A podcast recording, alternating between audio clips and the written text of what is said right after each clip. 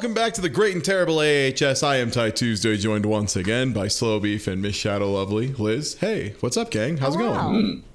Hi. Howdy.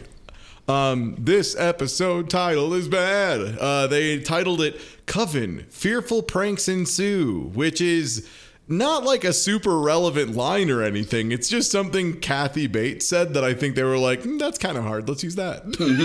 Because, like, that's about the limit of relevance to it. But, um, yeah, let's, should we just get right down to it? Because there are a lot of things that happen in this episode, including this into opening sequence that I've like totally forgot. they, like by the end of the episode, I forgot about the intro of this episode. The- yeah, we're we're Yeah. In, we're in Narlands. This is like a weird opening sequence. This is the first opening sequence that they've done where I'm like, uh, oh, that's just so, that just happens later. Like it doesn't set anything up. Like they just do the thing that they do in the opening sequence again at a different time. So like I don't know if the point is like for us to know that like they have the capability of doing that these characters do.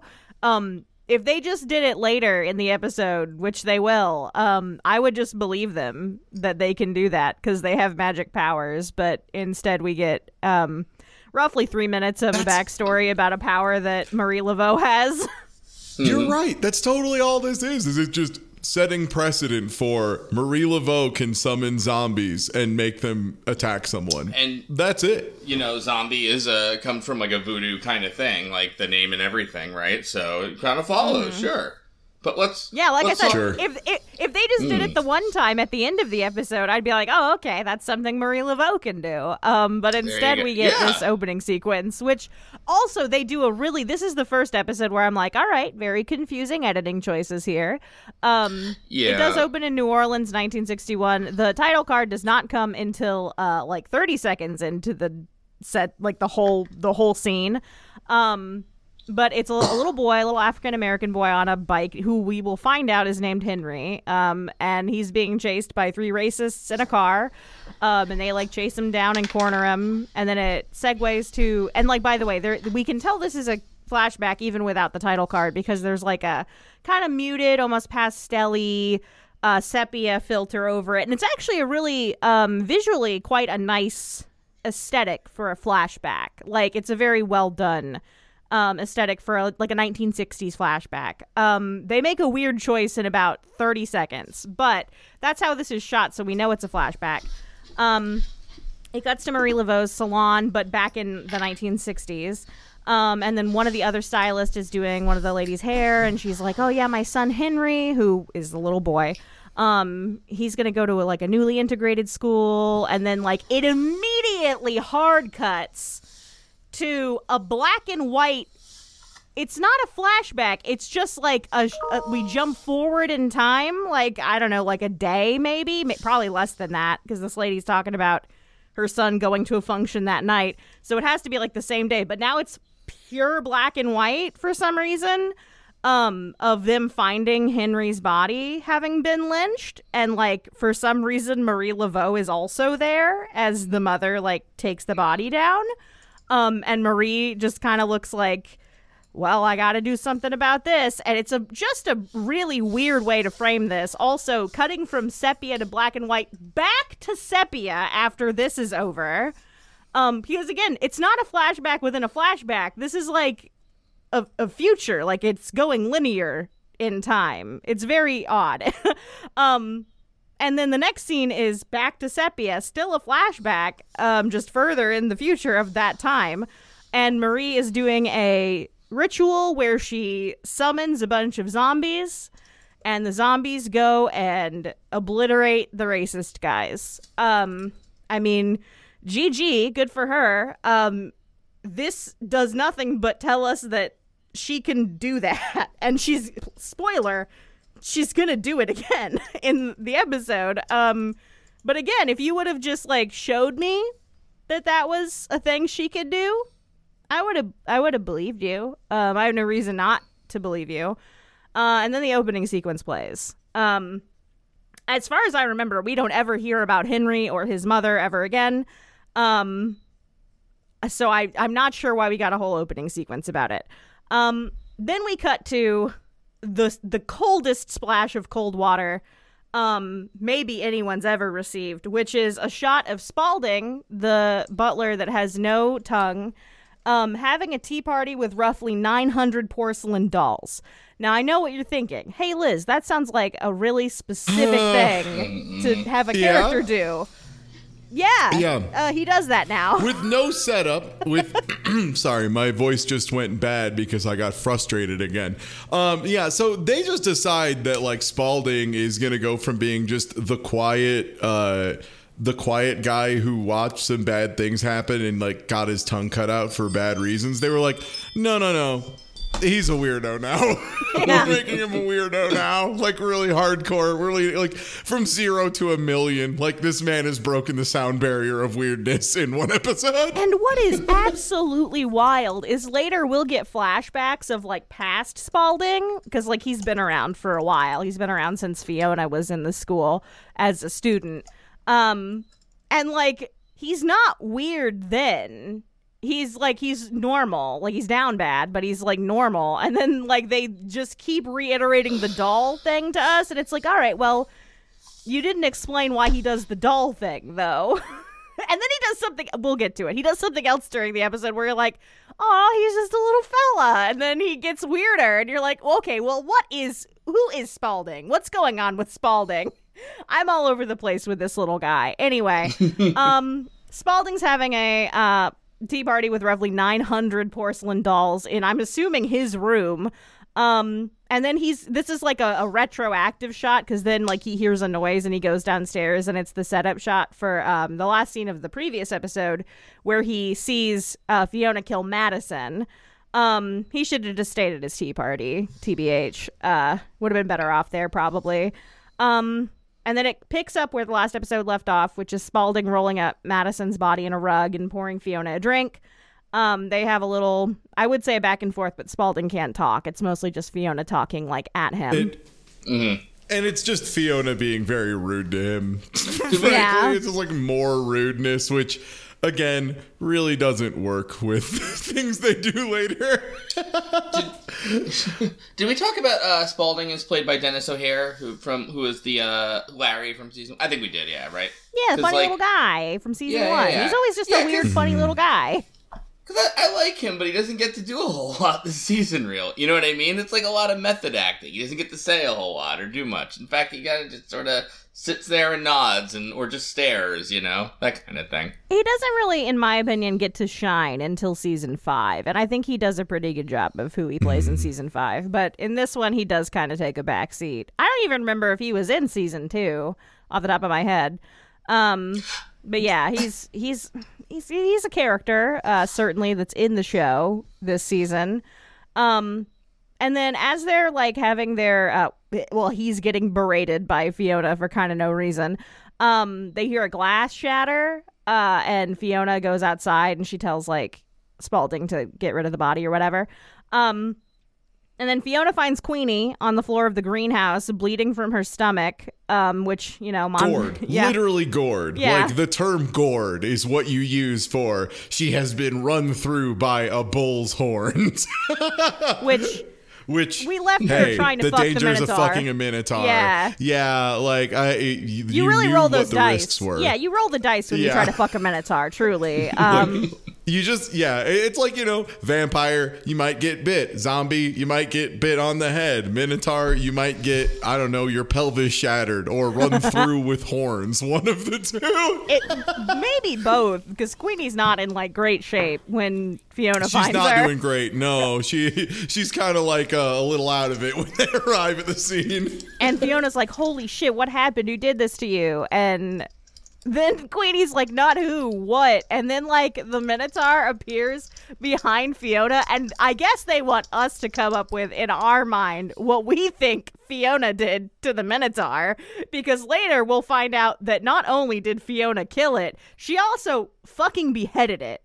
Um. But we don't get to see that. It just cuts straight to Fiona waking Cordelia up inside, like, Queenie's fucking dying. You gotta do something about it. So, like, what do you think? Uh, what do you think Fiona did to the did to the Minotaur before she ripped its head off with her bare hands? I guess. What power does the Uh, Supreme have that can do that? the power of saving budget for the show. Oh, yeah. A fight scene with Jessica Lange would be probably a lot to deal with, I think. Both logistically and also like emotionally for us, the viewers. Yeah. Um so just we don't get to see the fight between them. Just assume that the Minotaur got killed by Fiona. Um and then she wakes up Cordelia and they are arguing over Queenie's body as she's actively bleeding out about how Fiona ruined Cordelia's chance of getting the fertility spell from Marie Laveau. Um and I do mean actively bleeding out. She dies. Like Queenie dies during this scene. Um, which uh, all Delia is doing is like putting white lotion on her face. And like Ty said, she got gored by a minotaur. Um, not like in her face, like in her abdomen. So uh, the lotion on the face is probably I don't know, not not too effective. I'm not that kind I'm not that into like uh botany witch knowledge, so I don't really know what the lotion is or what it was doing. Either way, as a Queenie medical dies. engineer, uh, uh, yeah, as a prior medical engineer, I'll say um, I can't think of many mechanisms through which you could apply something to the face to uh, bring someone's organs back to life. yeah. uh, that. Yeah, that's not really like super common, generally speaking. Yeah, it uh, Um, straight up doesn't work actually. Um, like completely Yeah, and entirely. good. Queenie just dies, just straight up dies. Um, luckily, Hey, the Supreme um, does necromancy. Cordelia's magic sucks, right? Yeah. Can we just like take a sec? Cordelia's magic kind of sucks. She doesn't really get much done, does she? Like, I mean, we don't even really I'm know what she if- does. Actually, like as far as What she is grows, your deal, She grows Cord- plants and maybe makes potions. Yeah, she's named like a flower lady and is a Yeah. flower lady. Also, her potions are whack, I guess. can't get pregnant, can't save a lady, can't do nothing, Cordelia. No wonder Fiona's disappointed. She's just like bad at plans. yeah. And um, again, doesn't work. Queenie just fucking dies. But luckily, the Supreme is there uh, and knows necromancy, so she just undoes it, and Queenie isn't dead. Um, It's a little weird, right? It feels like there's not a lot of stakes here if death doesn't really count, you know? but what do I know? Yeah, I was thinking that um uh, in the opening sequence, like I was thinking that at the end of the the Marie summoning the zombies, is I'm like that sounds like the kind of power that's just gonna open a lot of plot holes and then never Well- close any of them. I think. Right, because like with Kyle or zombies, there's like a downside to resurrection, but if it's just like, now you're back, you know, then it's like, oh, well, all right, you know, okay. Yeah, just So- like oh, like the process of decomposition doesn't matter either. I guess just Yeah. No, you're done. It's just like um, what are those? The machines that do like the electric paddles on the chest. It's just one of those, but like with witchcraft, I guess is Like a the- the- Yeah, like a defib. Yeah. Um. Right. Anyway, Queenie's back. Uh, she died for like a second and a half, and she's back now. Um. And then um, Fiona just kind of cryptically mentions um, that they can't take Queenie to the hospital to fix her because um, the the council will show up and question them. Really, um, I guess I would say ironic, but it's more so that it is a convenient time for her to mention this council, who will show up for a different reason in about 20 minutes.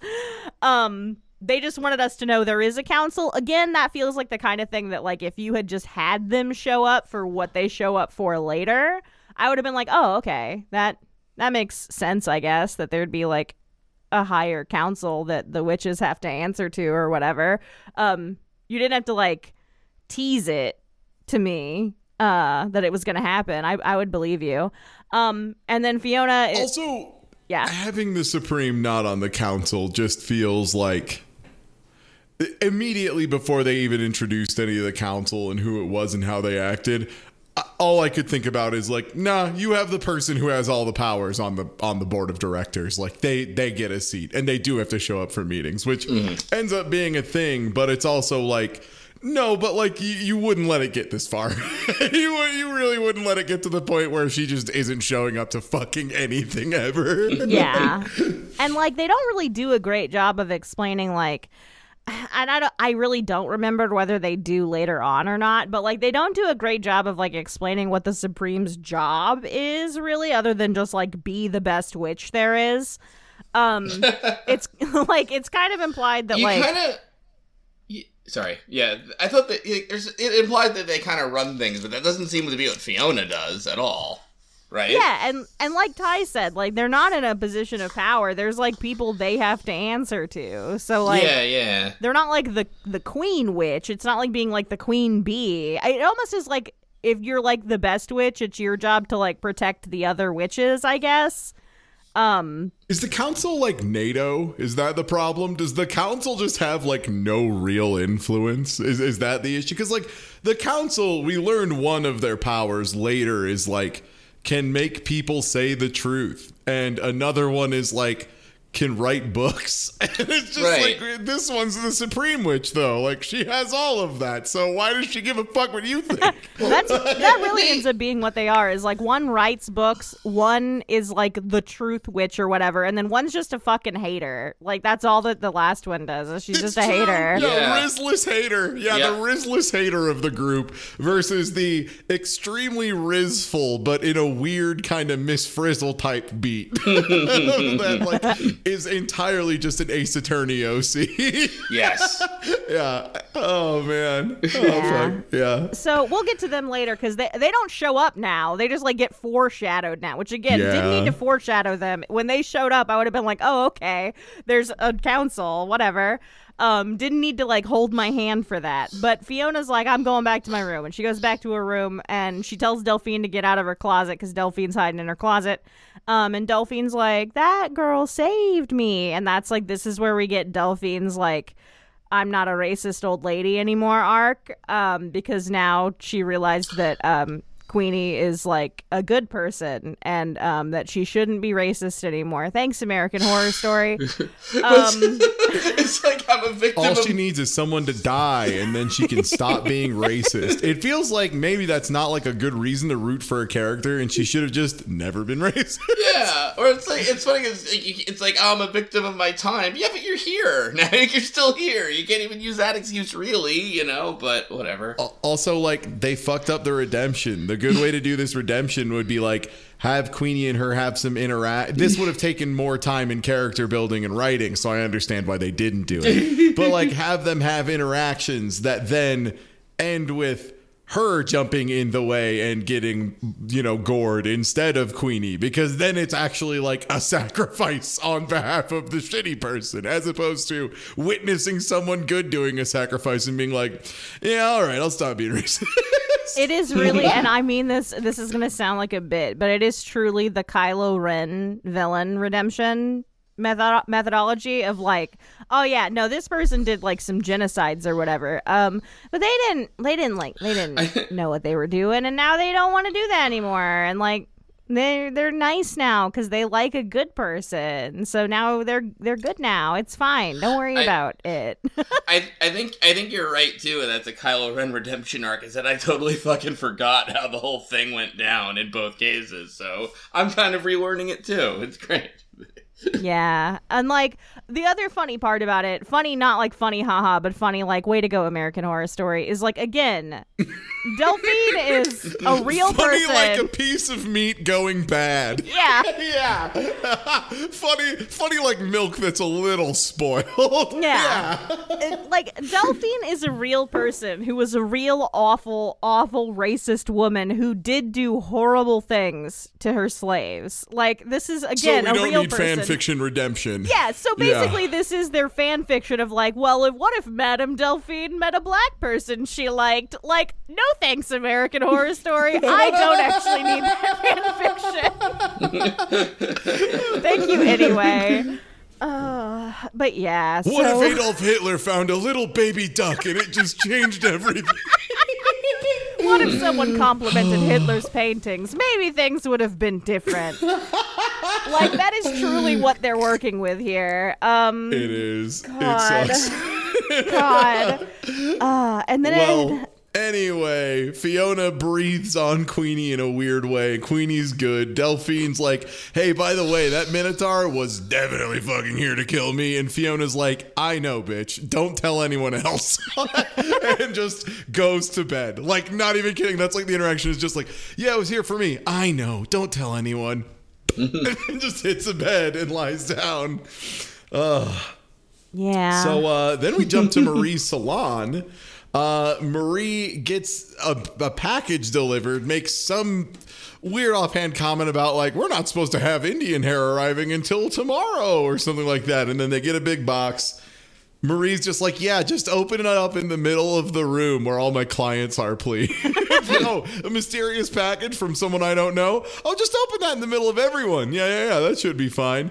Um, and then the lady who opens it is just kind of like, oh my God. like, then Marie runs over and starts screaming like, Bastien, no, Bastien. To which I'm like, you sent him to go murder someone. You knew there was a chance he was going to get like he's just a guy with a bull's head over his head. if anything, he's less effective than a regular man at combat.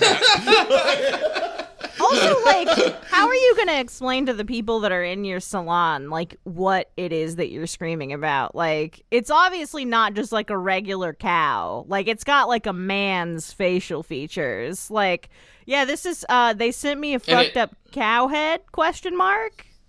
And did you notice it blinks too? Yeah. yeah, it's still animated. That was a Yeah, good, that's actually, I will so say I cool. think that was a good touch personally. But yeah, yeah, because you can't That's so explain cool. that to your customers, right? Just like, what? What are you screaming about? Nothing. it's fine. Uh, wrong. But yeah, so- delivery. so this this ends up being like one of my big issues with this episode is they decide to have Marie Laveau and Fiona's thing like escalate at an unbelievable rate for no discernible reason. Because it literally just remember this interaction started with Fiona went to her salon and was kind of a bitch. like, didn't do anything terrible, just said some shitty things, was kind of a wiener, and left. All right, fine. Next interaction. Um, Cordelia comes in and asks and begs and pleads for help, is denied it because Fiona was earlier kind of a bitch.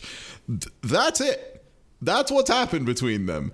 Um, they and I asked you about this earlier, Liz, and you said they you think they meant for Marie Laveau to have somehow intuited that uh what's her name was alive and Okay, revived. well here's the, here's the thing. lady. Like there is like there is like a very small hint of like it does make sense because the reason why Fiona goes there in the first place is because she's like I heard you made Delphine immortal. I want you to do Yeah. that to me. So like Fiona didn't outright say I have something that or she didn't outright say what it was, but she said something to the effect of I have something you want. And Yeah. Fiona was there under the pretext of, "Hey, I heard you made this old racist lady immortal as a punishment. Do you think you could do that for me?" Um So, I like, guess yeah, A the idea plus is B you could equals put X, it I guess. together. Mm-hmm. Yeah, that just feels like a that feels like a hell of a logical leap to send a murder bull to somebody. You know, that's like a little bit of a jump, especially because like clearly the murder bull's targeting needs some work. Like, Yeah. like, let's be real. Or at least the his bull did a focus. dog shit job. At least his focus, because he got distracted by the opportunity to have sex in the greenhouse like immediately, and by someone who wasn't even like on his hit list. Like, in, and then he got folded by Fiona instantaneously, evidently. Well, so what it's you just a lose your lose. take your eyes off the pro. You know what I mean? Like you got distracted. Yeah. That's what happens. You know. They said that in High School Musical. You got to keep your head in the game, and he didn't keep his head in the game, and now he's dead in a box. Mm-hmm. Um. Anyway, are you ready for exactly one scene about Kyle that we'll never talk about Kyle, ever again? Kyle, Kyle, Kyle, Yes. Kyle, Kyle, Kyle. Yes. Kyle is having a normal one on the bathroom floor, like I do every day, and just banging his head against the fucking sink over and over and over again. Mm-hmm. That's it. He's literally just banging his head on the sink repeatedly. There's blood everywhere. Um, it looks relatively fresh blood too, and clearly not all his because he's not bleeding that much, which raises the questions of this is clearly fresh blood. Whose whose blood is this? Um, also. It, did Zoe just yeah, as you've noted, did Zoe just like put him in the bathroom and is like, stay? and just hoped he wouldn't cause Yeah, because it's been like at least a day since he killed his mom. Because she found him at nights, and it's daytime now, so it's been at least at night to daytime. Uh, and Zoe's like, "Hey, bud, you're in the bathroom hitting your head on the sink. Don't do that." Um, or are you hungry? Or like they do have like a weird, a really fucking weird interaction where he, she's like, "No, don't hit your head on the sink," and then like she starts crying, and then he like pokes her eyeball because the tear comes out. He's like, "Kyle, not Kyle," and it's like, okay, okay whatever, man.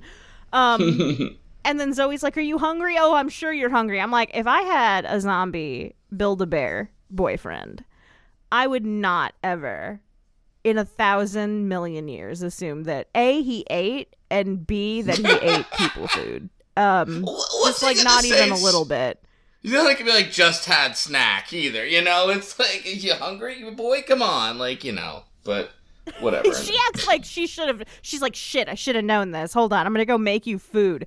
And then she goes to the kitchen to make some tuna in a bowl. Which can I just say, even if he wasn't a zombie, if you know nothing about a person and you're tasked with feeding them like a short notice, tuna and mayonnaise.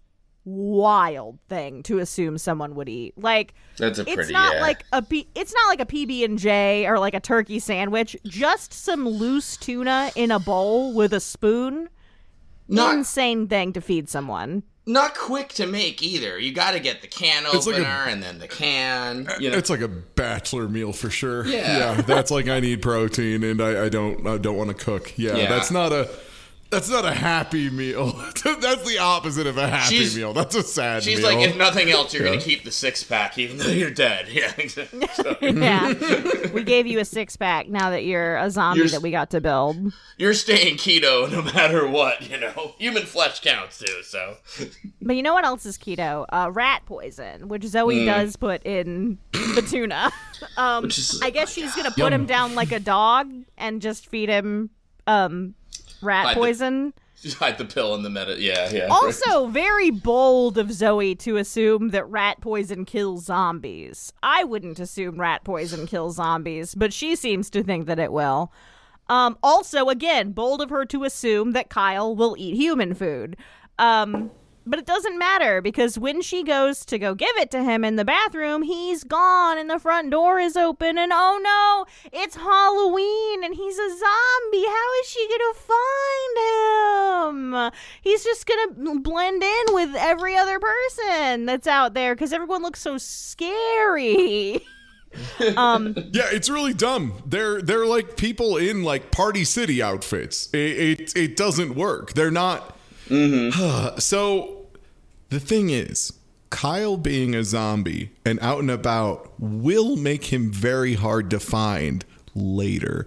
But right now, it is not a problem. So Zoe just looks like the stupidest motherfucker on the planet because she literally runs out and is like, "Oh my god, how could I?" Like she sees a little like child, like a seven year old in a Dracula outfit with a big top hat, and she's like, "Is that Kyle?" oh my god. Uh, and I made this joke. The literally like the the vibe they put on this scene is like the beginning of one of the Scream movies. I think it's Scream Two. Um, is a bunch of people in the movie dressed as Ghostface going to see a fictionalized version of the movie Scream called Stab in the movie, and so. There's a real Ghostface running about, which is inconvenient given that everyone is dressed as Ghostface and the real one starts killing people and nobody knows what's going on because everyone's dressed as Ghostface. Um, that's the vibe they're going for here with the Kyle is amongst the people dressed as Halloween costumes. Um, except for, as Ty mentioned, most of them are children under the age of 10 wearing Party City costumes, and Kyle is a six foot tall man um, who's just a guy, truthfully. Just a guy. Soaked in blood. yeah. head to toe in a bright yellow shirt covered in blood. Like he d- truly could not look any less like anyone else on the street. it's really egregious. But the great Um, news is there- it doesn't matter because we will never come back to this for the rest of the episode, and Zoe just fucking goes home, evidently, and does not follow up at all.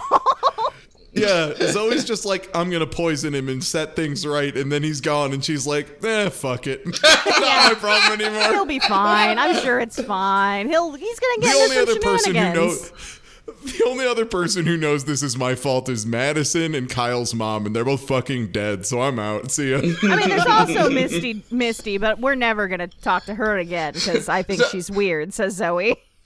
Zoe does Yeah. have big like, well, I tried kind of energy going through the whole like, you know, like, It, it is it is truly incredible, especially in this specific circumstance. Um, and then we cut back to um, Fiona getting dressed for Halloween? Question mark.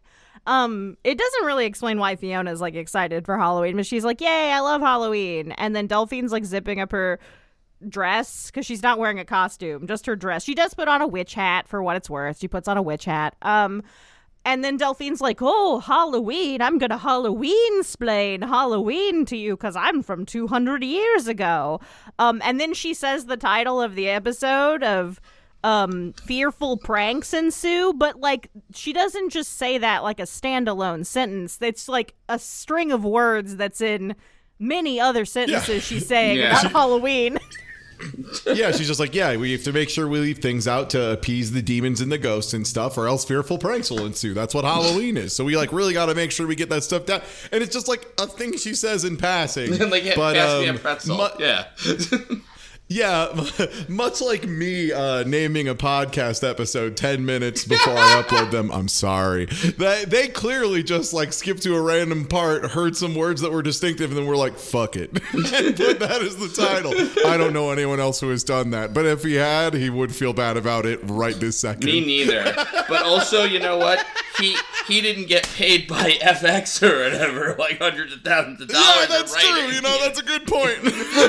he didn't have a staff, you know. What's extra wild is is like when we said Coven fearful pranks ensue, that's not us saying like, oh, it's an episode of Coven. Like, no, that's part of the title of the episode. Is Oh, I missed Coven. that. semicolon fearful pranks ensue, which means that not only is it like the season's called Coven, but this is Coven. Coven. Fearful pranks ensue. Which why? It almost seems like it was supposed to be like Halloween colon fear, fearful pranks ensue or whatever but they were like uh uh uh, uh coven we don't want them to know it's a halloween episode even though we have one every every season um and so instead it's just coven squared fearful pranks ensue for some asinine reason um but yeah also in case you're wondering no there won't be any fearful pranks for the rest of the episode well maybe Debatable. one. Debatable. there's one I can think of one, maybe One's two. a pretty yeah. fearful prank that does happen. It depends on yeah, it depends on what your limit is for prank. Because I will say I don't think Ashton Kutcher would do this. Um, If he but did, it I would could- be a different show. I could see It like would. some content creator getting on the news for maybe like a prank, like you know what I mean? One of those like I, I can't believe you. fuck- for raising the dead, yeah. yeah, exactly. Mr. Beast, are you fucking kidding? You know, like come on. Yeah, and then it turns out he didn't actually raise anyone from the dead, and it was all like changed in post, so some random douchebag ends up winning. Yeah, yeah. Yeah, yeah. The Logan Yeah. Paul right. So anyway, um, All right. n- now that that's been established and nothing has moved the plot forward at all, um, we're back at Marie's shop, current day, and she is immediately setting up a ritual to get back at the witches. I guess for killing Bastien, which, as Ty said, like you sent Bastien Yeah, to like- kill. Like, what did you think they were gonna Yeah. do? Like, politely tell him, like, get out of here, man. they didn't like come to your house and murder your minotaur like you sent the minotaur to kill someone that is directly under the care of someone you know is the supreme of that faction of magic like i don't know what you expected but she's like this is the end of our treaty like and then we get a flashback where we see marie laveau signing a treaty with the previous supreme um and she's like, the truce is over. I'm like, I think the truce was over when you sent a Minotaur to their house to kill someone in their house. Like, granted, it's not a lady that's like one of them, but like, well, clearly some of them got hurt. So that was something that you knew could happen because your Minotaur's Also, not very like- good at this.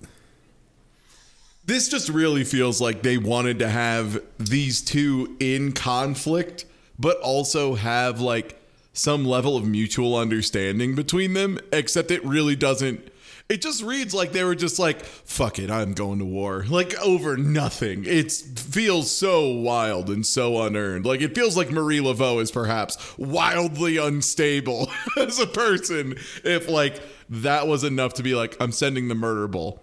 They killed the murder bull so it wouldn't murder them. I'm busting out the ritual. it's too late. Like and the the more I like resonate with how this plot is formed, because this will be like one of the like main like foundational plots of the rest of the season. Um without going into detail and giving any spoilers, I'll let you know they love this so much that they use this exact cast of characters. Um and I don't mean like the the actors, I mean like the characters.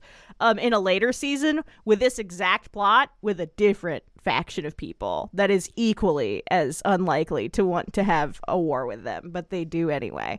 They love this. They think it's great. They think this is a really good plot. Um and that it didn't need any more like supporting information that it this this is just the kind of conflict people want to see. So they're just going to do it again. Um we'll get there eventually. Season 8, we'll get there eventually.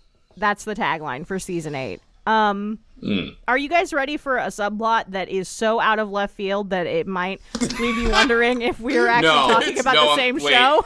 No, I'm not. Wait. Okay, now I am. Yes. I, I, so the thing is, this was so wild that I didn't recognize who this character was supposed to be. Mm-hmm. So I was just kind of like, nice. This guy slept with a super hot woman. Good for him. What does this have to do with the story? And then it's like, oh, this is uh, Hank. Right, yeah. Hank. Oh, yeah. This character has a name. Hank. You know, yeah, I know him. You remember Hank, don't you? He was in like two scenes, maybe. Yeah, viewers. Yeah. Do you remember Hank? Cordelia's husband. Which, yeah. And the, oh my god, yeah. I think I looked away for the part where Cordelia is talking to him or something. Like I might have just zoned out. Yeah, because I I do not remember any introduction. I'm just like, who is this fucking guy? That's Hank Hank Foxx with two X's. Thank you very much. Yeah and he's and he's with and guess who he's with? He's with Kaylee. Not Kaylee from season one, who Ben Harmon was with, but Kaylee, who's a new character played by young Moira from season one. Was oh, that, that is who that is. I yeah, I wasn't yeah, sure if that's who it was, but I the red hair yeah, made me think that's like, who it was. I was like squinting, and then I had to look it up. Yeah, so yeah. So um, Hank, who we all know and love um, as an established character of the season, um, lies to Cordelia and says he's on a work trip, but really he's bringing this girl named Kaylee to his hotel room, I think. Um, and then they have sex, and he does a wild move where he just kind of shakes his head like a dog trying to get water off of its head. Um, and goes like, and then um, then the sex is over, and she's like, "Oh, oh, that was something." um, and then he smokes a cigarette in bed, and then she starts talking about how she likes Halloween because she gets to dress up. And then he's like, You want to know what I was for Halloween last year? And she's like, What were you for Halloween last year? And he goes, A monster. And it's like really sinister. And it's like, What the fuck is going on? It would immediately for me be like what what do you mean like, that's really like i don't there's no normal human interaction where someone goes i was a monster and you don't either like leave the room because you have gotten the vibe that i'm about to be assassinated like hitman or you just go oh, what monster? Because like monsters are pretty broad field, yeah. There's like a lot of monsters that you could be. Were you Mothman? oh, well, turns out he was not Mothman. He was John Wick. yeah. When I tell you how this scene will like fully come to fruition in a couple of minutes, you aren't gonna believe me, but it it will. I promise. Um, the details will astound you. By the way. Uh, anyway, back at the school, Queenie wakes up from being dead, and Delphine's like, "Oh, you're awake. I don't hate black people now." And Queenie's like, that's really fucking weird. You still, I, I still don't like you. You're gonna have to still be a better person. And Delphine's like, that's fair. And then, um, Cordelia comes to deal with Queenie's injuries, and Nan just randomly comes in the room and is like, they're here, um, ominously. again, uh, all of this foreshadowing when instead you could have just had one of the characters come downstairs and these people be downstairs. Um, so Delia goes downstairs uh, to see what the fuck Nan's talking about, and the council's down there, and we get to meet the council. It's Myrtle Snow. All of these sound like we just put um, like a Harry Potter OC name generator from 2003 or whatever uh, through the ringer for all these names. Myrtle Snow, who's played by Frances Conroy, aka Moira, and the Angel of Death. Uh, in the last season, um, you know, lovable character, the Angel of Death. Uh, and then we have Quentin, just Quentin, no last name, who is played by Leslie Jordan, aka Cricket from I- Roanoke. I fucking love when you have a single character with no last name. It's like it's my favorite move because it's the most anime shit, but it absolutely hits. I'm a sucker for it. I'm a sucker for yeah. This is Myrtle Snow. This is Cecily Pembroke. This is uh or more uh, Quantum Bottoms, and this is uh John. it's like oh shit. Tell me more about John. and Quentin is just like a little tiny man who's just really gay and I guess does magic and writes books. Maybe. I'm not even sure. Because what's really confusing is, and again, I'm not going to go into spoilers, we know there's not male witches. Like, they established that in another season, that there's not male witches. Um, so the only thing that I can possibly think Quentin here. trans?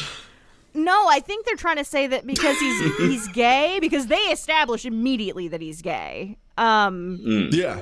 that because he's gay he gets to be a witch question mark? Um I don't know. This is So- how uh, this is a wild take on magic and gender. yeah.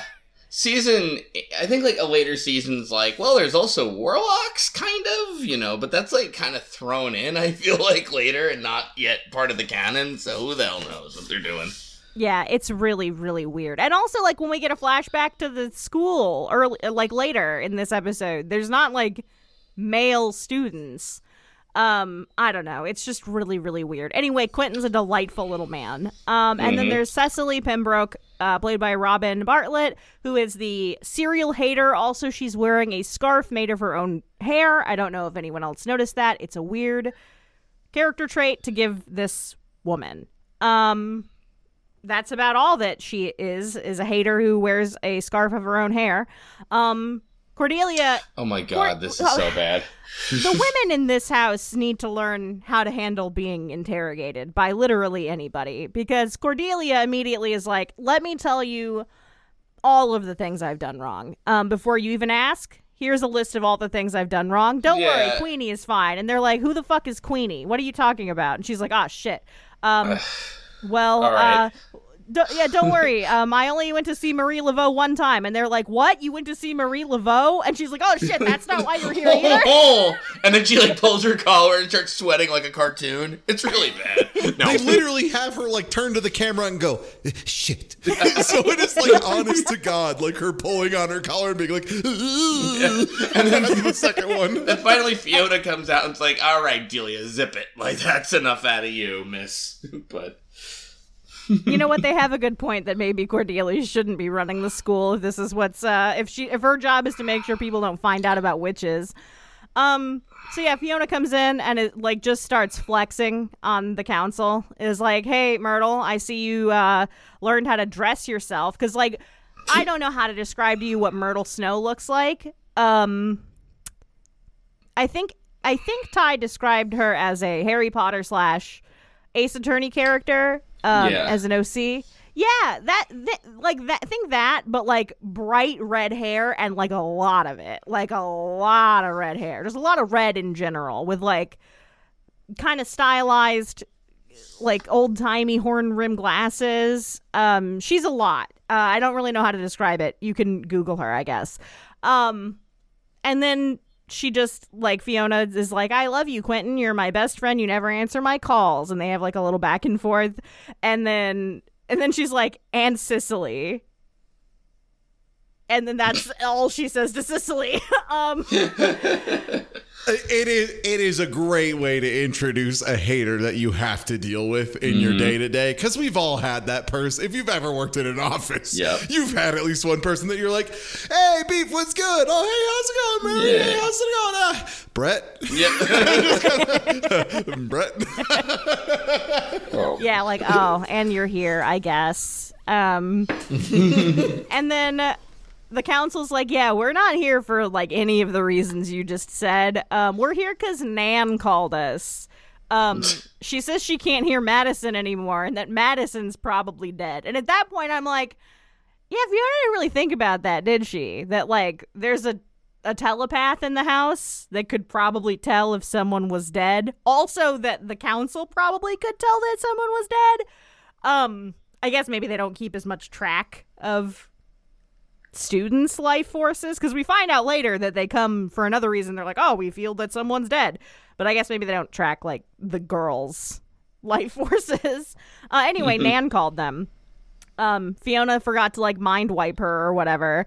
Uh, and Nan's like, yeah, I called him because Madison's probably dead. Um, outside, for no- apropos of nothing, we get a three second shot of my best friend Spalding hugging a scarecrow in the front yard. Yeah, they did. This is part of the. Um, we've decided to make Spalding extremely weird because we're gonna have him do some shit that makes no goddamn sense.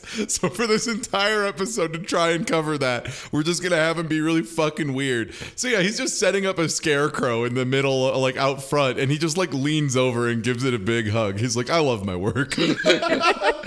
And like this scene doesn't like paint him as creepy. He's just like a silly little guy hugging a scarecrow. That's like something I would do. Yeah, hundred percent. That's like I would set up a scarecrow and then just be like, "All right, thanks for your work. Be a big lug and then give it a hug." Like hundred percent. Yeah. And then, uh, if you're wondering if that mm, anything, no, it's just a three second No. scene of Spalding hugging a scarecrow that will never get brought up again. Um, inside, the council is questioning everybody about Madison, like their whereabouts or whatever. Zoe is part of this questioning, so I guess she doesn't give a shit about Kyle. Didn't bother looking for him or anything. Is just like, I'm sure it's fine. I'm going home. Um that there's just a lot of interrogation. It's a lot. It's very boring. IMO. Um, now it's time to um come to the culmination of the Hank scene.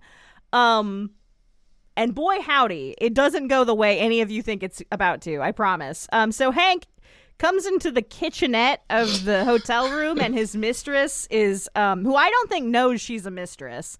Um, is cooking soup and then they have like a long discussion about vending machines and soup. they have. Oh, it's so good. It's so good. This is why when they were like. When they were leading up, I'm like, oh, he's just like having kind of a nice like side relationship. Like I guess it's just like he's getting frustrated and you know worked up with Cordelia and like it sucks and he shouldn't do it, but like at least there's you know some motivations. And this girl's very attractive. She clearly you know gives a shit. She's trying. She's bringing up soup from the vending machine and like burritos and being like, check this out and like having a fun, nice conversation. It's very cute. Well, anyway, time to do a murder. Before that, she gives like a backstory of how they met on a Thomas Kinkade painting uh, forum. I am not making this Thomas. up. They Yep. met oh, on God a damn. Thomas Kinkade painting forum. Well then, This is one of the hottest women I've ever seen in my life, and you're telling me I should have been on them fucking lighthouse painting forums? I fucked up. But then- I'm on Bumble like an idiot. but then like, and then it turns out he's like consummate agent forty seven and pulls out a fucking silenced pistol and then just takes her out. Like fucking what? Like what I happened cannot here? overstate how they are just having a conversation about Thomas Kinkade paintings, and then he like starts kissing her neck, and she's like, "Oh, I really like you," and then he pulls out a silenced pistol and takes her out like fucking John Wick. you would assume that like he would do this after the "I was a monster" line, right? Yeah. Like that's the tell. Like you, I, I was a monster, and then you shoot her in the head, and then we all go, "Oh, he's a monster." But instead, he's like, "I'm a monster." Do you get it? And she goes, "Nope." And he goes, "All right, see you in ten minutes." I Yeah, really like you. some Well, I'm afraid of commitment. like, here you And like again, I, like I can't overstate. It's not like a oh this dude's a serial killer vibe. It's a oh this dude's John Wick and she must have killed his dog. Like the way he takes her out is assassination. He assassinates this It's not- woman. It's not joyful is the thing like they're insinuating that like he's a serial killer for pleasure i guess but like he doesn't seem to it like he seems sad about it He's like, oh, another hit done. too. Another hit done. this lady seemed quite nice yeah He's like, oh, it's all part of the job. and then just puts away his silenced pistol. That's the end of that for this episode. Back at the school, fiona is still being questioned by right, the over council. under over under on whether or not she lives because they we officially have hit the point of death is meaningless and we need to start taking well i guess you've all already seen it i haven't i think this character uh this one stays dead Kaylee? yeah, I think Kaylee's done. I think Kaylee's cooked. But Yeah. there is a non-zero chance. Like we've we've hit the point of the Dragon Balls are in, so everyone can just come back to life whenever. Right. Uh, they just haven't really given us anything for Kaylee, and like, if they were to bring back a character whose core conceit was was murdered by a guy she met on a Thomas Kinkade forum, I just don't think that's like a really strong start for and she's never seen a vending machine that has sushi in it. That's the other part of the. Co- Never seen a vending machine. Oh, yeah. she had Yeah, so much to live for. Did Alas. she? Alas. Oh, we got we got one thing right there. Never saw the sushi vending machine. A life tragically cut short. That's why her ghost There will was be. so there was still time. There was still time. Never mind. I hope she makes it. Somebody necromance this little lady. She's got to see the her- sushi machine. her ghost is I- tied to New Orleans. I'm afraid. I mean, I've never seen a vending machine with sushi in it, so I would like to also see that before I die. I'm putting that on my bucket list. Um, hopefully, I don't get taken out by a guy from the Thomas Kinkade forum that I'm on every night. Um, You who know, has an I'm good. assassin I- pistol. Liz, you got to get off that forum. I know. I'm just always on there posting. At all hours of the night, I'm on there Kinkade posting. Look, it's just uh, after 30 pages of discussion, we need to stop fighting over whether or not the dog in front of the lighthouse is libertarian. It just doesn't matter. That sounds like someone who thinks that it is would say. Anyway, oh my god. anyway, back at the school, Fiona's like, leave my school and bring a warrant next time. She doesn't say that, but that's basically what she says. Um, she's like, "Uh, you guys are mad at me for not being here for my school, but honestly, I'm a dog shit supreme. They were probably better off when I wasn't here. Um, and then we get a flashback where Fiona frames the voodoo witches for killing the Supreme back in 1971 instead of her.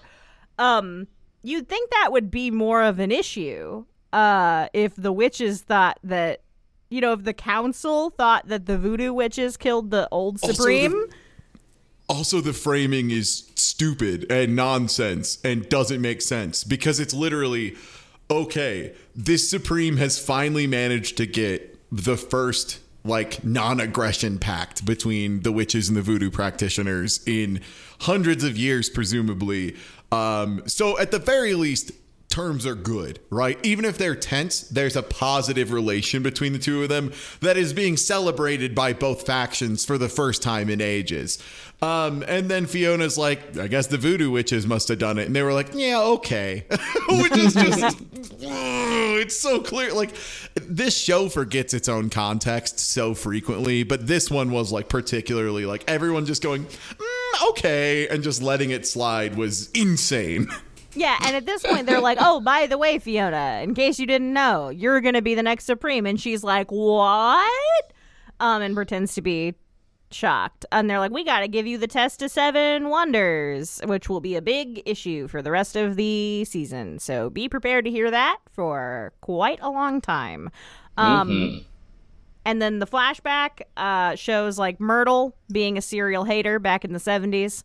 Um, she is the truth witch. She's the narc witch, essentially, which is like the nerdiest, lamest witch you could decide to be. But she hates Fiona, and she's like, I'm the truth witch, and I'm to do a truth spell because that's what I do. I like truth stuff. And I'm like, I don't think that's even a witch power, but whatever.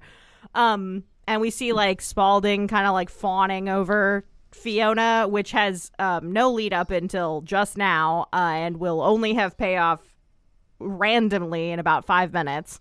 Um, But Liz, you say, um, d- what about his porcelain dolls? Does this tie to Fiona in any way? To which I would say, not even a little, not even the slightest. No, it doesn't. They just decided he needed to be weird. yeah, they needed. Then he'll the the weird will escalate from like a five to like a thirteen by the time this episode's over. Don't worry. Um, like we we went from like a five to like a six with the scarecrow, but again, it was kind of endearing, so it wasn't like a threatening six. It was just like, oh, okay, there's another one that's a little little weird. He's a little weird, little weird guy. Um, then it's gonna sk- we're gonna rip the knob off straight to thirteen in the last scene of this episode. Um, anyway, and then the council's like, we gotta give Fiona the Seven Wonders test or whatever. And then we cut to Myrtle in the bathroom casting a truth spell or something. I guess. Um, and then at dinner, she's like confiding because she's a narc to some random girl who doesn't even get a name in the credits about how she cursed Spalding to only be able to tell the truth because he's going to get questioned about what happened to the previous um, Supreme the next day. And I'm like, A, how do you know that information? And B, why would they wait till the next day to ask Spalding about it when clearly they were questioning people and now they've moved on to doing the Seven Wonders tests? Anyway, it doesn't matter. And also, how does Myrtle seem so convinced that Spalding specifically knows who did it? I guess how- the yeah, implications she- that like they know had- that he's into her or something. That's what they were saying is like, yeah, he just follows her around all the time. And if she was involved, he would know or something like that. Yeah. And again, very little payoff to this. Um and it's just very weird. I feel like they could have done something meaningful with these characters, but they they do it real weird cuz it's like they forgot to do it. Um and also they make Spalding very odd by the end of this episode. Um but yeah, and then because Myrtle just dead ass says this in front of Spalding, Spalding hears it. Keep that in mind for about 30 seconds from now.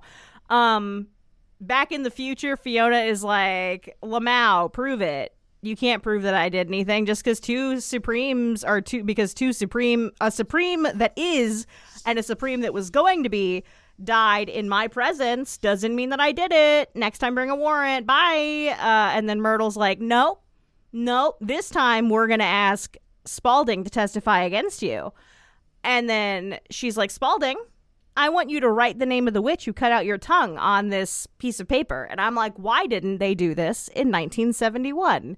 Why did they not have Also, him do it in 1971? Well, the good news is, at the very Yeah. least, Liz, Also, we can inflict him to tell the Oh, truth okay. via our truth magic. So we won't have a chance of him, for example, writing down something that's nonsense. yeah. What were you saying, Beef? But you know, I was thinking like, you know, Death Note even covers stuff like this where it's like, ah, your tongue cut out, I guess the truth spell won't work. And it's like, so you can't write it. Because I know that comes up, but it's like, Mm-hmm. like it's, it's such an oddly specific way out of it where it's like, all right, well, that's it then. Like, is that, is that really how magic works? Like a legal thing? Where it's just like, well, we're screwed now. Like, there's no intention. Yeah, like a nothing. loophole. Yeah, or just something soft there, you know? It's very, very literal. It also kills me that Fiona, like multiple times, is like, "I'm innocent until proven guilty." I'm like, "That's modern law. That's not Yeah, all law.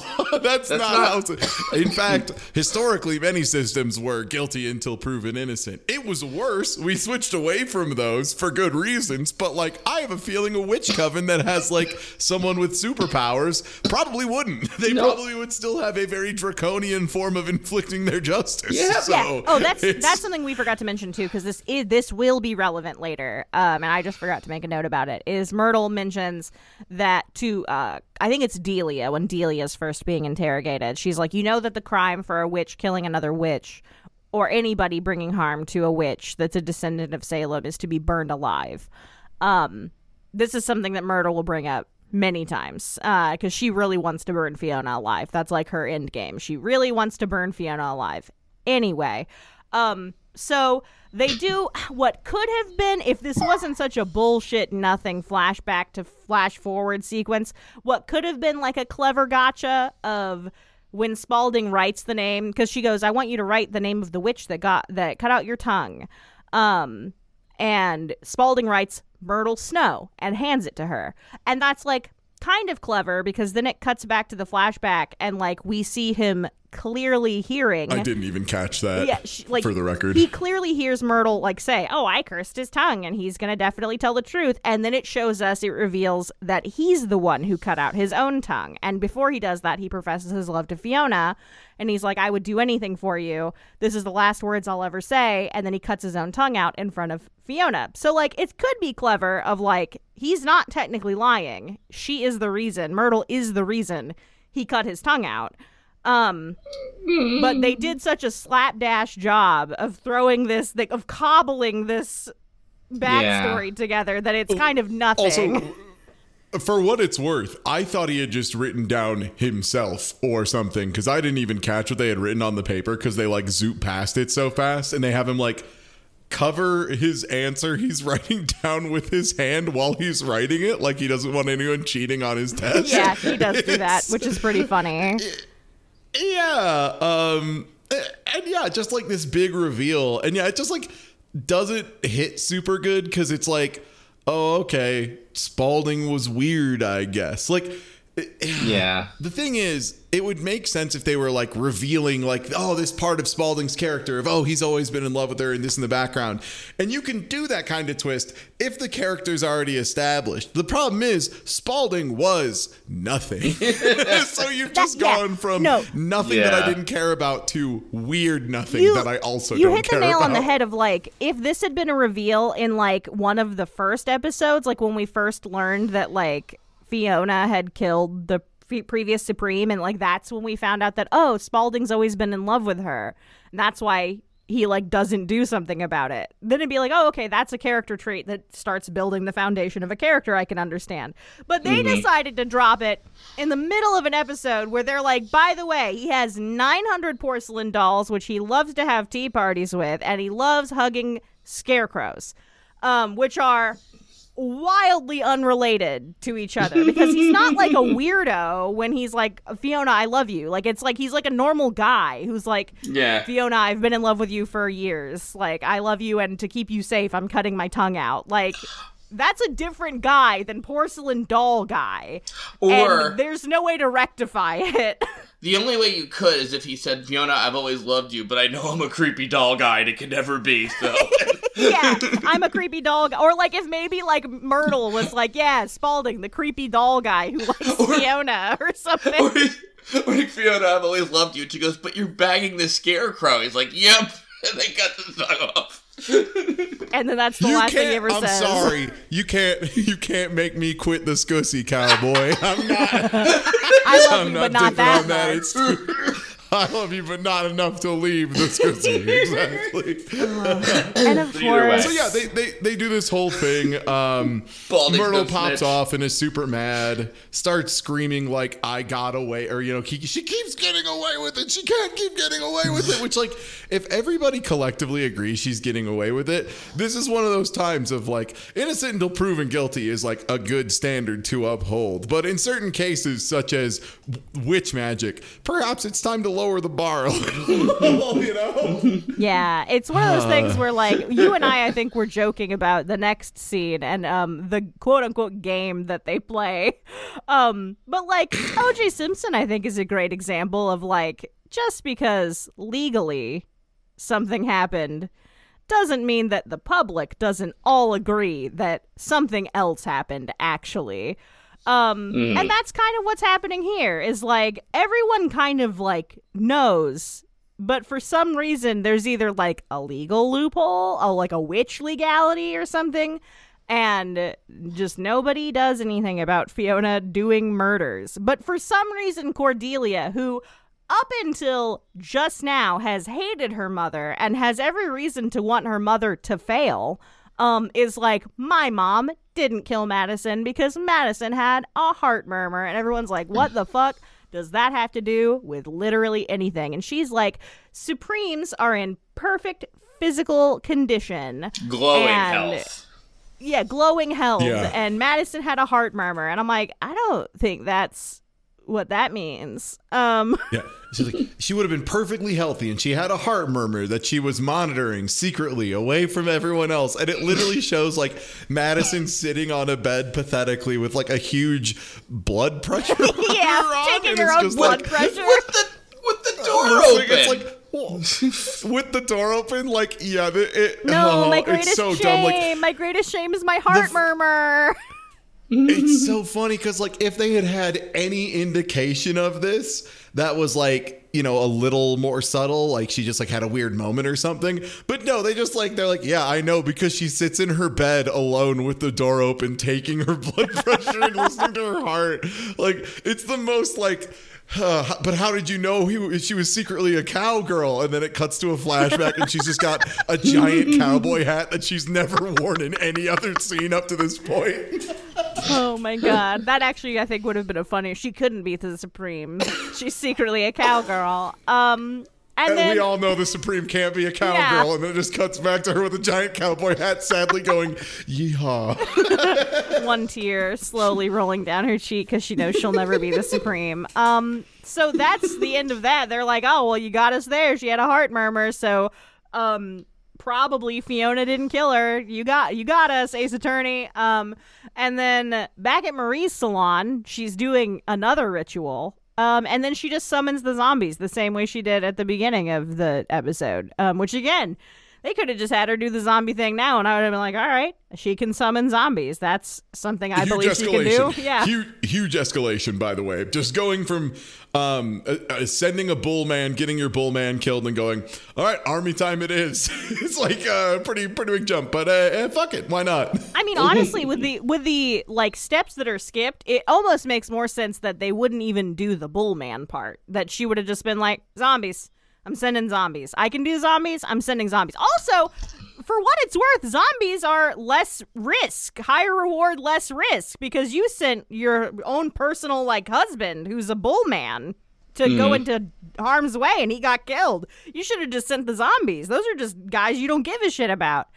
Uh, she didn't think about it. Now she's doing zombies. Um, Delphine's yelling at trick or treaters and giving them candy. Um, Nan is making a memorial for Madison. Zoe's like, Madison's not dead for some fucking reason. God. Zoe just be saying some shit sometimes. Yeah, like um, Zoe sucks so bad, and they introduced her as like the fish out of water character that I'm supposed to connect with because she's new to the school and everything. But like, she's not learning. She's not being set up for the next Supreme or anything. She just sucks. She's wrong Yeah, about Zoe ha- everything. yeah, go ahead. Zoe has very much so like wet cat energy, but like not in an endearing way. No, like an oh no, the wet You cat's kinda, like- here. Like I'm just kind of like Zoe, get out of here. Like you're not helping. Yeah, like Zoe, why Like, are you here? Your power is you kill people with your killer vagina or whatever. I know, Like, why man. are you even here? her decision making is bad and then when she does finally make a decision her decision making is bad in two ways either she makes the wrong decision quickly or she takes so long to get to the right decision that the zombie that was sitting on the floor hitting its head against the sink for six hours has decided this is enough and has left It's like yeah, like I'm supposed to like root for. I hope I hope Kyle gets enough wherewithal that they can have a love story. Like nobody's thinking that. Like it's it's gone. Like enough, Zoe. Anyway. Yeah, like what is the what is the end game for this that they want us to want? Because at, at this point, she's gonna have to put it, or she's acting like she's gonna put him down like a dog who's sick. Like, and I don't think anybody wanted that. Not to mention, she's barely connected to this character in the first place. Anyway, it doesn't matter. Um, Spalding is hanging out with some dolls again. He dresses himself up like a little baby doll, which is um, the natural progression Going of cutting your. Yeah, of cutting your tongue out, I guess. Um, and now to slam the dial uh, to the full 13 of as if dressing up like a little baby doll was that's like 10. I hate. I hate that I called this, by the way. When I was watching this, the second they started having a creepy Spalding scene with him dressing up, I'm like, oh, me's gonna have Madison's corpse for sure. Like, it was just immediately like, oh man, they're going all in on making him weird. Cause, hey, bad news, everybody. They pan over, and yeah, that Madison's body's just like in a chair, kind of slumped over, dressed a little bit up like a doll. And it's like, oh, great. I guess that's why he's not willing to tell on Fiona really, but is it because he's in love with her or because she's providing corpses? Are there other corpses? So, like okay, what's going on so here? this is like a paper thin, paper thin reasoning. But I think what they were trying Yeah. to show us with the scarecrow thing is like he's so starved for like human companionship and like human connection that like and he's like spat on by the girls and like even back in the past like everybody thought he was kind of weird. So like he surrounds himself with dolls and like makeshift people like the scarecrow and he just craves human interaction that isn't Fiona being mean to him and he's like, "Oh boy, now I have a big doll that's a person that I can hang out with." I think that's what they're going for, for what it's worth. Um, it's just a wild thing to drop out of left field Yeah. about a character.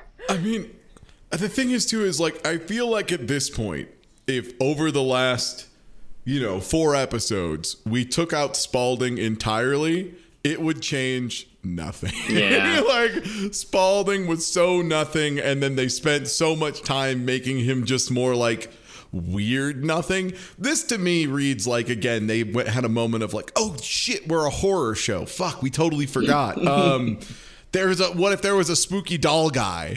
like what about is that any is that horror? Are you scared? like, what if uh, um that's the other thing that's so confusing about him is like they don't do a good job of making him seem sinister. He just seems like a weird little guy. Like he just seems like a weird little cringe fail guy who doesn't have a tongue and like okay, hangs out with dolls. What if what if uh Cordelia's husband Hank was um uh sexual agent 47 of the Thomas Kinkade forums? Is that? That's pretty horror, let me tell you. That's pretty scary. What It's if, pretty like, good. hear me out. What if a guy that Zoe met for 15 minutes at a party died in a car accident and then she sewed him up and made him a zombie?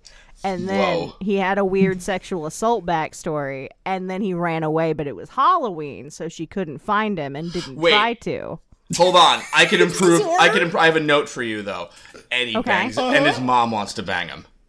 Oh, good Uh, note, good note. Add uh, it. Put it in there. Put it in there. That's horror. That's, That's horror. why. That's why they call me the master of horrors. There you go. Yep. I'm always saying this. That's why we keep you on the payroll, beef. You keep adding this incest stuff, and finally it pays off, Beef. I understand now. Every season, you're, you're going so hard begging us to put in the incest plot line, and finally we do it, and It'll here never- we are. I just want. It's just. I feel like there's too many plot lines about people wearing shoes and not enough about incest. It's all. It's, that's all I'm saying. Every time you bring up incest, and this time you totally redeem yourself. oh my Fuck. god. Well, enough of that crap. We're at the bar. Yeah. We're at the bar, and it's time for this. Delia. Delia and Fiona to have the dumbest bar interaction I've ever seen, which is Delia's just like, we're gonna play, or yeah, Cordelia's like, we're gonna play a game. Um, I ask you three questions, and then you ask me three questions, and you have to tell the truth. Um, and they have a first question, and the first question is just like, why do you not like Hank? He's such a good guy. And Fiona goes, because I can tell he's secretly the Thomas Kinkade killer. no, she just is like, I can tell there's something off about him. He reeks of bullshit, which I'm like, the bullshit of the Thomas Kinkade killer. Maybe. Um, and then Cordelia just goes in for question two, and uh, this is where the OJ comparison originally came in, because she just goes, haha, let's play a game where we each ask each other three fun questions and we have to answer truthfully. Haha, okay, question two. Did you do it? Yes, I mean no. Oh, you got me. yeah, and Fiona just fucking lies. Like, she's like, did you do it? And Fiona's like, no. and then moves on immediately, immediately from that, and it's like, hey, uh, so if you didn't think it was Madison, who I definitely didn't kill, by the way, um, who do you think is going to be the next Supreme? Just out of curiosity, I'm not, I'm not going to kill him. It would be very coincidental if they also ended up dead, but who do you think the next Supreme is going to be? Um, and Delia's like, that's not how this game works, and I'm like, this isn't a game. You're just having Yeah, a right. conversation. this is just how conversations are. Um, Cordelia is fucking wasted, like shit faced drunk, and throwing up in the bathroom. Um, and uh, one of the Illuminati, I guess, is in the stall next Which, to her. Uh, can I just say, huge skill issue. If you're just sitting and casually drinking with your mom at a bar and you get so fucked up you throw up in the back, Right? What are you doing? like, what is this amateur hour shit? Like with your mom? I don't know. Like I feel like I'm pretty cool with my mom. I've, I've hung out at a restaurant with my mom. We have like a drink or two. I would never just be like, I need another Long Island. Let's go. We're getting fucked up. We're another one from mom too. Yeah. like what? Like what are you doing? Where you're going to fucking Funky Town to the point that you got to throw up within like an hour or two? The game is you tell the truth or take a shot, mom. Come on. Oh God. Uh, so yeah, she's she's Yartson in the bathroom, um, and then she gets out of the bathroom after Yartson and washes her hands.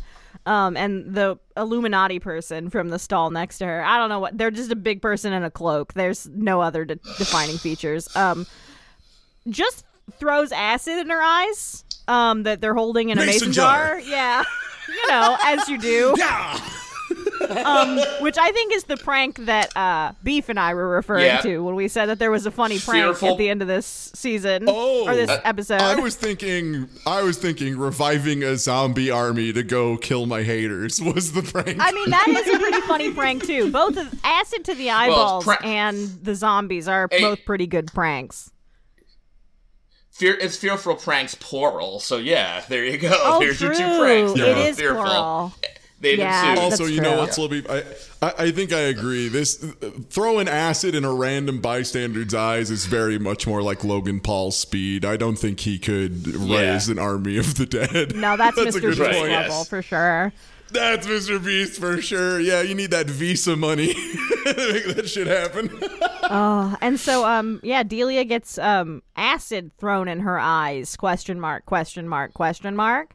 Um and then uh we're back at the house and the neighbor from next door comes over, the hot neighbor, and he's like, "Hey, I brought cookies over." And Nan's like, "Oh, are those for Madison?" And he's like, "No, they're for you." And then, not even milliseconds later, um, Delphine's three dead daughter zombies politely knock on the door. Uh, so I guess zombies have some kind of like faculties about them because they didn't just like try to like push their way in the house. Um, the three of them, spec- and like odd that I guess because they're under control of Marie. Um, weird that the three daughter zombies would specifically be like, I bet our mom's gonna open the door. this is gonna be so funny. She's gonna be so pranked when she opens this door and sees her three dead daughter zombies. Um, but that's what happens. And Delphine, of course, screams and closes the door, and then that's the end of the episode. You know it's fucked up though too. There's three kids there, but zoom closes like the the camera like closes in on one and does like a little like fade in flashback as if Delphine does. Oh shit, my favorite one. You know, like Oh, the my other two favorite are daughter. I'd recognize her anywhere. yeah, these two. but Yeah. yep. So, I, I still, for what it's worth, I still really like this episode. I think it was like a real fun watch. My biggest problems are like they introduced multiple like plot lines and event chains that just don't really make a lot of sense and have a lot Oh, of yeah. holes. Like Marie Laveau's zero to one hundred of like a small disagreement up to summoning a zombie army happened really quickly. Um, I don't get why I care about the council at all. Like Quentin seems like a charming fellow, but I really don't give a shit about the dork witch and Quentin, who writer of books. Yeah. And like even going back to that, that's something we forgot to mention about Quentin is like when they're like doing their introductions between Fiona and Quentin, Fiona's like, "Oh, how's your book selling?" And Quentin's like, "Oh, it's going really well. Like I'm so busy cuz I have to go to all these different towns and do all my book signings." That's what he sounds like cuz it's the guy who plays cricket. Um and then Fiona's like, "Don't forget whose magic got you that." And I'm like, "What does that mean?" Like what did you do? Like the implications that you did that, but like how? What part of the supreme magic is this like an Alan Wake situation? Like, did you give him magic writing abilities? What I don't know that that ever gets explored. I just wanted to bring it up because it's like she has some weird like leverage over the council, but just Quentin because she like made his book successful or something. I don't know. Um, also, allegedly, Fiona was married to like a billionaire, but that never gets brought up again either. Um, there's just a lot of a lot of turning plates currently, a lot of spinning plates. Um, I think the biggest, funniest one that they established in this episode and then did not follow up on even one time was Kyle wandering out of the house. And then Kyle's fucking out there. Yeah. Kyle somewhere. He's out there somewhere. We don't know where. He's could be. Ky- I hope they turned it into like a fun like weekend at Bernie's thing where it's just like a group of frat guys are like, yo, this guy, and they just like bring him around partying and shit. I think that'd be more fun than whatever. Because otherwise, Zoe's gonna be involved, and she fucking sucks. Yeah, that's the that I think is the funniest part about that like them dropping that in this episode is like it's not like they drop that and we never hear from her like from Zoe or Kyle again from this episode. We see Zoe. Zoe's back at the house just like completely ignoring the problem. Um which means Kyle's just out there. Just fucking out there. And I don't know about you. If I lost my zombie boyfriend who has been shown to murder two people now, um, I think it would be pretty high on my priority list to find him. I think that would be like pretty high on my to do list. I don't think it'd be like in the the yellow zone. I think it'd be in the red zone. So, like, the thing is, right, it didn't make sense for her to be like, I have no idea where he went. He could be anywhere before, but now there are zombies. So now it's a little bit more like, mm, okay, except they look very different. They're Yeah. very clearly like dead and largely rotted zombies, whereas, like, Kyle's pretty fresh still. He, he got that good, um, uh, you know, Mud. that, He that got the good misty Louisiana- cure. yeah, he got that the Louisiana good mud. Yeah, yeah, yeah. Yeah. Um, but still, like now it's like, okay, yeah, it would both be unsafe to be outside looking for Kyle, and also Kyle is likely to be okay since he is also a zombies. Um, but yeah, at the time it doesn't really make sense that she's just like, whew, big day, I'm tired. See you tomorrow. Uh oh, lost my zombie boyfriend. I'm sure that won't be a problem for anybody. See you tomorrow. I got stuff to do, and by that I mean nothing. I have nothing to do. I just want to go home, which is a mood, I guess. Um, I can I can relate to that. Just wanting to leave the function, um, for no real reason. Just wanting to leave the function. Um, Speaking of leaving the function, Mm. hey, next episode is named uh, Burn Witch Burn, huh? Uh, That's what they. And Okay. not even like in any sort of reference, just burn, comma, witch, period. Burn, exclamation point. Like, eh, like burn witch. Oh, burn. that is weird. Going yeah, by I wrote it how it's formatting. punctuated. I didn't do that. That's them. I just copied Yeah. their punctuation. That's how they wrote it. I don't have a reason. Yeah. Well- That's just how it well, is. There you go. Until next time, apparently they're gonna try and burn somebody. I don't know. It, honestly, I just hope they get someone out of the way. I'm bet you know it's probably not Zoe, but I can hope. So true. Until next time, everybody. Have a great night. Bye. Later.